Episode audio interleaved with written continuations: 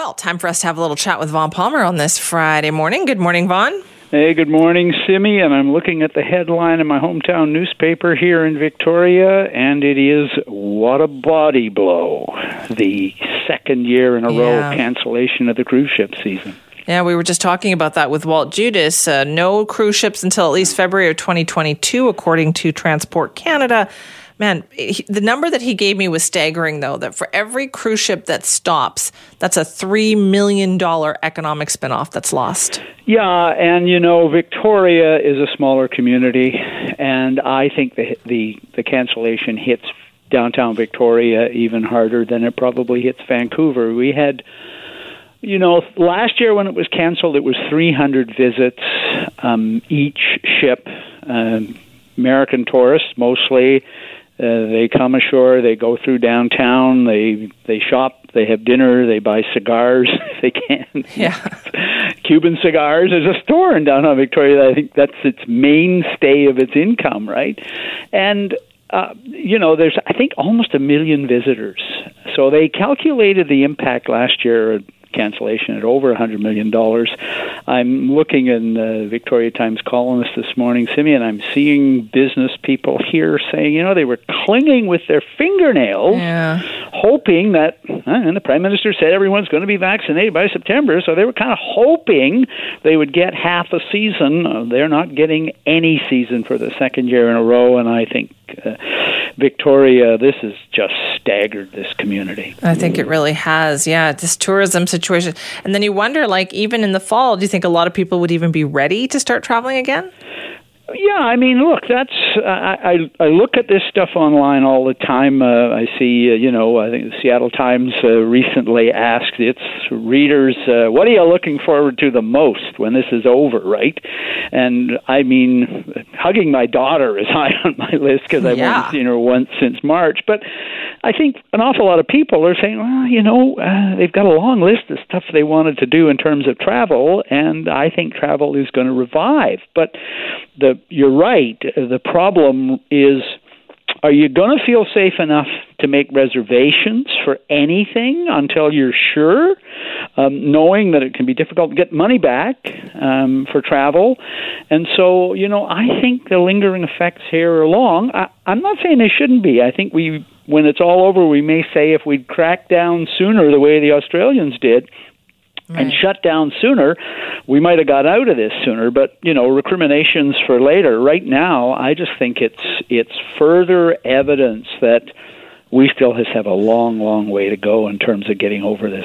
We do. Okay, let's talk about what we heard yesterday when it comes to education in this province. Uh, a tweak, I guess you would call it. Is it a big tweak?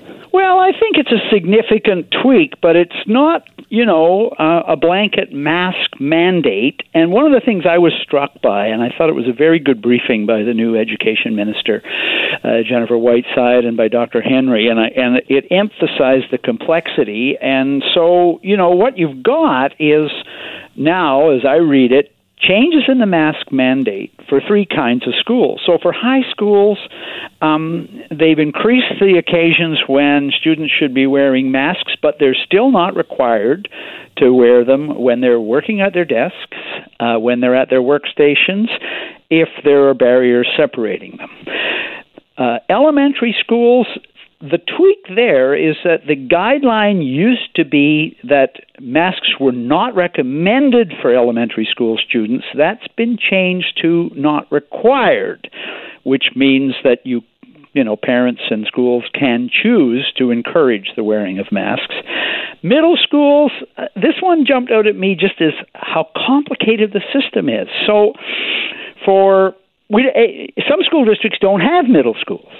Where there are middle schools, um, grades six and seven will be re- will get have the same guidelines as high school, but in some school districts, grade six and seven are in elementary schools. Yeah. So those the guidelines are different. And Oh. yeah, I can see people go, "Oh God, you know, why is it so complicated?" Well, it is complicated, and I think that's what came through.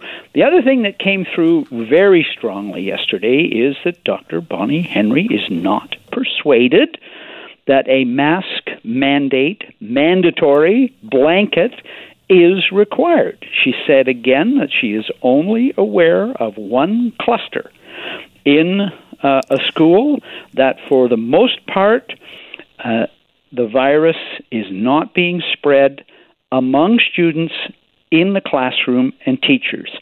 I don't understand also, that. Um, I don't I understand that. To a me, bit of an interesting kind of throat clearing yesterday. She said, "You know, we do rely on educators and administrators to set a good example on this. Oh. So Dr. Bonnie Henry's watching.